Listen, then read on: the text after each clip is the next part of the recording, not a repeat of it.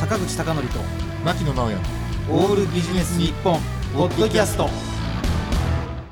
坂口孝則と牧野直哉のオールビジネス日本。今年最初のテーマは、はい。面白おかしく仕事をしよわざと。やっぱ一発目にうはい。持ってくるにはいいですよね、はい。うん。でねこの「面白おかしく仕事をしよう」っていう言葉これ実は私ね社会人になって初めて会社に入って配属された部門の課長さんが、うん。私が配属された瞬間に送ってくれた言葉なんですよね。いいですね、うん。面白おかしく仕事をしよう。でこれはその方の言葉をそのまま覚えてる限りをお話しするとね、うん。社会人になるっていうことは1日24時間のうちの、えー、と3分の18時間。で起きてる時間で考えるとねその半分の時間を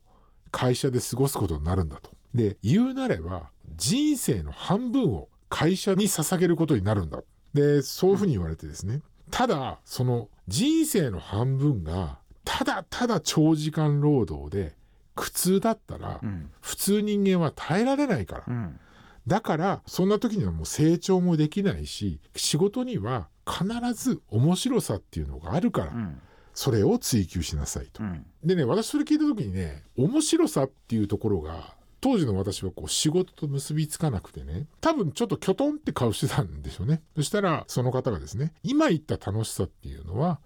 例えば笑いであったりとか興奮であったりとかそういったところから来る楽しさじゃないんだよと。もう言うなれば仕事の本当の楽しさっていうのは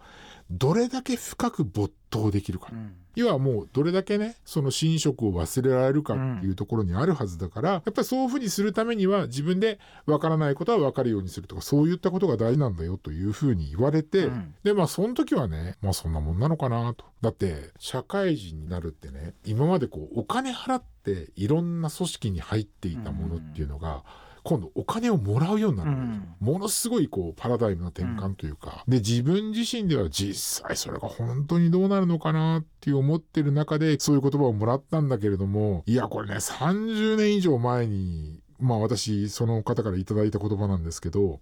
いろんなね、これまでほら、アドバイスって、いろんな人からもらってきたけどね、この言葉ほど、年数を重ねれば重ねるほどね、こう本当に身に染みてわかる言葉っていうのはなくて、本当に私の中で、色あせるどころか、もう輝きを増して言ってる言葉なんですよね。まあ日本って、こう、年が変わる新年っていうのと、あと年度が変わるっていう、うん。二回ありますね。2回あるけど、まあ個人で考えると、どっちかというとやっぱこう新年、今年1年どうしようかみたいになるじゃないですか。で、その時に必ずやっぱりこう思い、あの、起こしながらね、例えば2024年1年、面白おかしく仕事をするためにはどうしたらいいかっていうことを自分に問うて、それでどうしようかっていうことを考えるようにしてるんですね。なんかね、そういうことを考えるとね、まず、うん年明け一発目のお話としてですね、私からは、えっと、面白おかしく2024年も仕事をしていきたいなというふうに思いまして、うんえっと、お話をしました。